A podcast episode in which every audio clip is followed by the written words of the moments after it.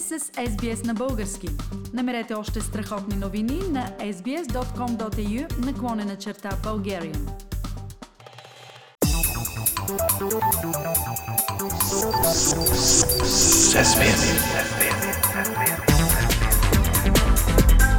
Акценти на седмицата.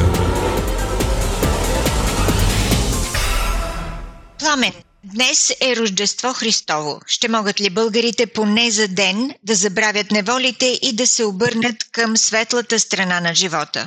Да, Фили, ще забравят неволите.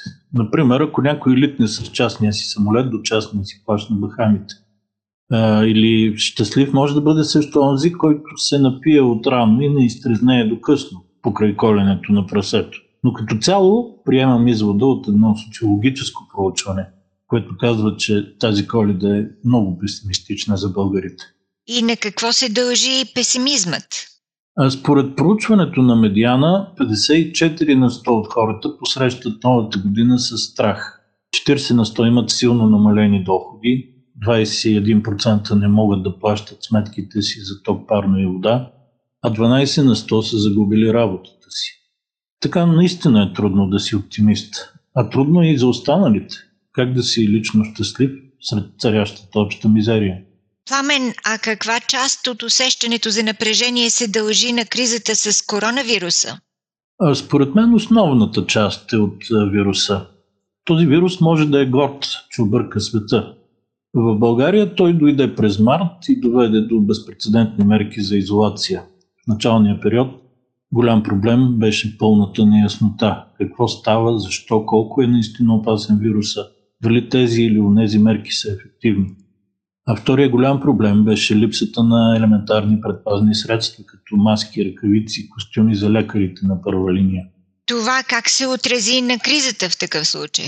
В интерес на истината, фили липсите се наваксаха относително бързо, но решенията на властите бяха и си останаха хаотични. Някои дори излишни и противоречиви. Към това се добавиха и появилите се нелепи слухове и конспиративни теории. Комбинация, която се отрази негативно върху готовността на хората да спазват мерките. Все пак отначало те подействаха добре и епидемията беше ограничена. Поне наистина нямаше хиляди заразени и стотици мъртви всеки ден, което бързо би претоварило и без това слабата здравна система. Но през месец май част от мерките срещу коронавируса бяха свалени и нещата започнаха да се променят. Да, част от мерките отпаднаха, хората го възприеха, сякаш отпадна всичко и се върнаха към безгрижния живот, което доведе до влушаване на ситуацията, особено през есента. И до сега нивата на епидемията в България са тревожни. Общия брой на заразените тук, доколкото изобщо е вярна официалната статистика, е вече над 200 000 души, а с над 6500 смъртни случая на 7 милиона население, категорично държим първата позиция в Европейския съюз. Пламен, друго важно събитие от изтичащата година бе антиправителствения протест, който продължи активно над 100 дни, преди да се редуцира силно. Този протест имаше ли връзка с кризата с вируса? И тази тема беше използвана от протестиращите, които се обявиха, например, против задължителното носене на маски. А твърде аморфния социален и политически състав на протеста обаче, неговия отказ от същинско политическо действие и противоречивите му лозунги още от начало сочиха, че той не може да постигне целите си. Например, правителството първо беше критикувано, че не се справя с кризата с коронавируса и специално с финансовото помагане на економиката и най-слабите слоеве от населението. А после, когато то се задейства и осигури ресурс, беше критикувано пък, че пилее пари. Да, в живота няма угодие, но в политиката това е противопоказно. Затова и протеста затихна, а правителството оцеля. Добре, но правителството беше критикувано и за парите, които похарчи тази година за закупуване на американски изтребители F-16. Справедливи ли бяха тези критики? За мен Фили сделката за F-16 беше едно от най-добрите решения на това правителство изобщо, а и едно от най-добрите през последните 30 преходни години. И то не само защото е срамота, натовската българска армия да лети на стари руски мигове и да плаща на основния натовски враг огромни суми за ремонт на нещо, което пак не върши работа. Тук е особено важен въпрос за цялостното позициониране на България в системата на НАТО, а също и за заздравената по този начин връзка София-Вашингтон. И още една тема. Напоследък София получи много критики и от Вашингтон, и от Бруксел за блокирания старт на македонските преговори за членство в Европейския съюз. Каква е оценката на това решение? Ако за американските фантоми оценката е голям плюс, за спирането на Македония към Европейския съюз оценката е голям минус.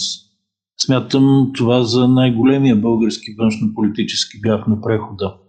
Още по-нелепо е, защото аргументите на официална София са уж исторически, но напълно неразбираеми и неприемливи за специалистите и политиците на Запад.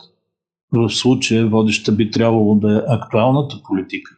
А от тази гледна точка е ясно, че единственият интерес, който България защитава с позицията си за Македония, е руския. Само Русия иска да има допълнителен хаос, както в самата Македония, от край време известна като Балканското буре с барут, така и в целия Европейски съюз. Пламен, през 2020 година за шпионска дейност от България бяха изгонени няколко руски дипломати, последният само преди седмица. Това дали е сред акцентите на изтичащата година? Да, Фили, доколкото се вписва в една млада тенденция. До неодавна гоненето на руски шпиони беше почти тема табу, но напоследък или българските специални служби най-после започнаха да си вършат работата, за която им плащаме, или руските шпиони, особено тези от Герио, станаха така нагли, че няма как да не бъдат забелязани.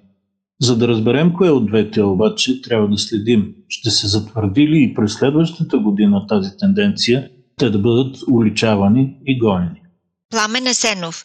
Акценти на изтичащата 2020 година. Харесайте, споделете, коментирайте. Следете SBS на български във Facebook.